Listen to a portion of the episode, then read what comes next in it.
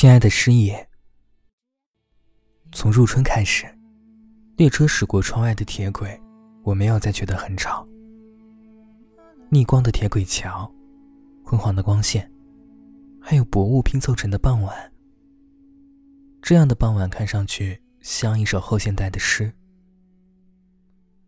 我最近在电话里听忘川讲过一个故事，他说春日会从薄雾的清晨里看出一辆列车，列车的名字叫做走失号。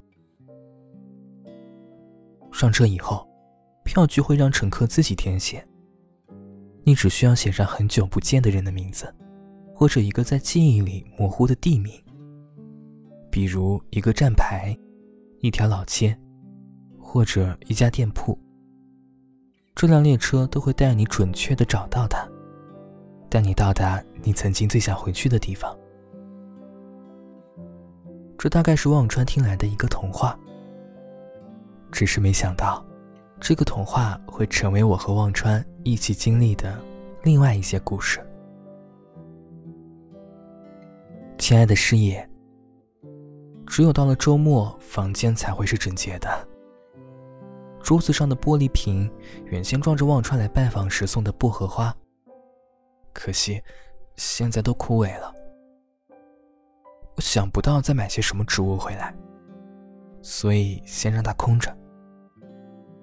只是到了黄昏，阳光照射进来，玻璃瓶在墙上投射出的影子常常让我看着出神。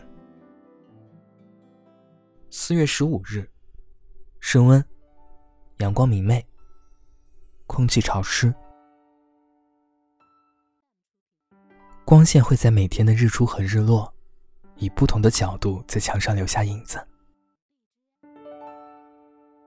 那生活开始变得有些乏味，这些乏味随着这两年频繁的居家隔离变得无法琢磨。嗯，大概像是我们永远无法用肉眼捕捉到光影在墙上的细微变化，但是那天傍晚，墙上的影子突然开始颤抖，接着可以明显地感受到地板的晃动。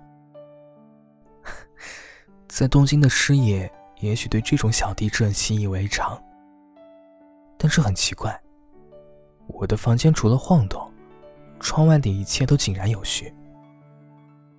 晃动停止以后，传来了一阵急促的敲门声。站在门口的是忘川，以及一辆停在走廊上，把走廊塞得满满当当的列车。列车是那种很古老的，像上个世纪荒废的黑色蒸汽火车。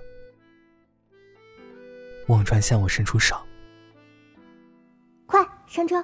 我们要去哪儿啊？”“哼，要去的地方怕是有点多哦。”忘川拿出一叠车票在我眼前晃了晃，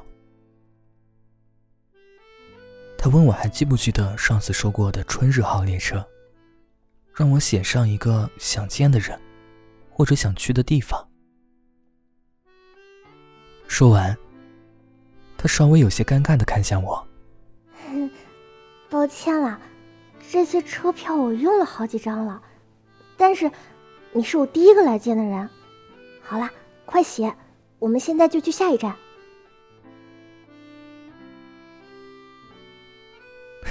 好了，后面的事情就是另外一些故事了。